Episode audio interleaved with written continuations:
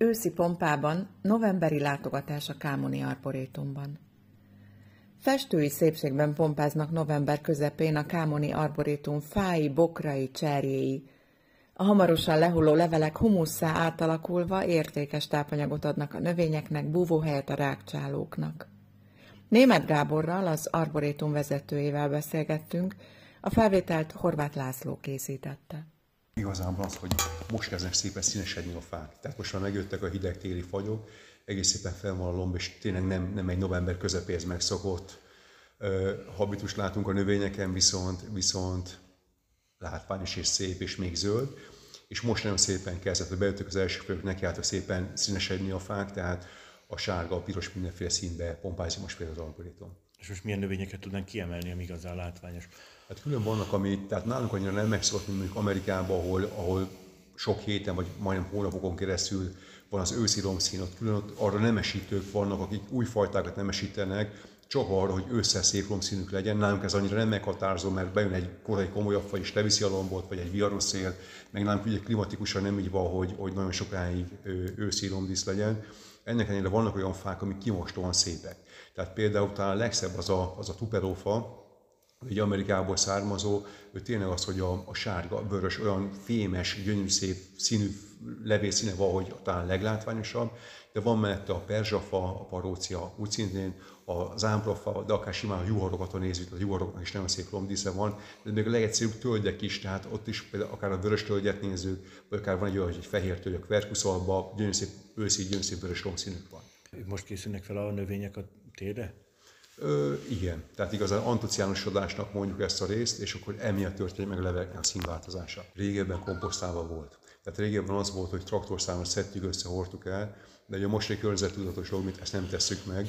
Az utakat mindenképpen tisztán tartjuk, tehát van egy lombfúvó, lombfúvóval le van fújva az út, tehát az utak teljes, tehát a sétautak teljesen tiszták, viszont azáltal, hogy, hogy a lomb nincsen elvíve, így a szervesen nem visszük el a fák alól. Ez több szempontból is praktikus, hát egy a humuszanyag, tehát a szervesen ott marad, más oldalról például az, hogy a mocsárciklusok alatt hektár, tehát több hektárnyi hagymás növény található az algoritmusban, ezeket védi, tehát kevés is vagy át a talaj, sokkal jobb mikro, mikroélőhelyek alakulnak ki, tehát nem csak esztétikailag, tehát az út az tiszta, szervesen ott marad, viszont nagyon sok mikroélőhely, tehát akár a kis rákcsáloktól kezdve a hagymásoknak telelési lehetőségen át, tehát minden szempontból ez így praktikusabb most nekünk. Hát amikor nem meresleg az állatoknak is egy búvóhely lehet, akár persze. a sünnek, vagy a kisebb állatoknak. Hát, persze. Milyen munkák aktuálisak most?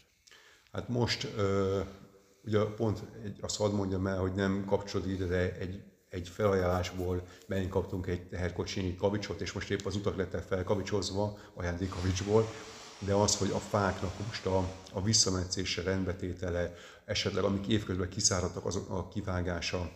Faltelepítések voltak, vagy az majd tavasszal? Voltak is, vannak is folyamatosan. A jövőre úgy néz ki, meg lesz a szobrász, illetve természetes művészet nemzetközi biennáli megint lesz most itt mi nálunk, tehát pont most itt a kurátor azt, hogy itt van fönn, és azért állunk vele és abban abba az esetben is volt tavaly is, hogy az összes itt lévő ország ültetett, tehát 11, féle, 11 ország itt volt, tehát 11 emlékfa lett ültetve, plusz egy, egy központi, most gondolom megint ez meg lesz, tehát folyamatosan vannak faültetések. Mi, mi egy algoritmus vagyunk, ahol sokféleség megvan, tehát talán Magyarországon most a legnagyobb fás gyűjtemény itt van, tehát van a szombati Kámoni algoritmusban, tehát 3500 féle fásakszont található itt egyértelműen klímaváltozás van, tehát egyértelmű, ami már nem bír a klimatikusan, azt próbáljuk kihagyni, és egyébként olyan nagy diszértű fajokat kiültetni, fajokat, fajtákat kiültetni, hogy viszont tudjuk, hogy éveken keresztül diszíteni fognak.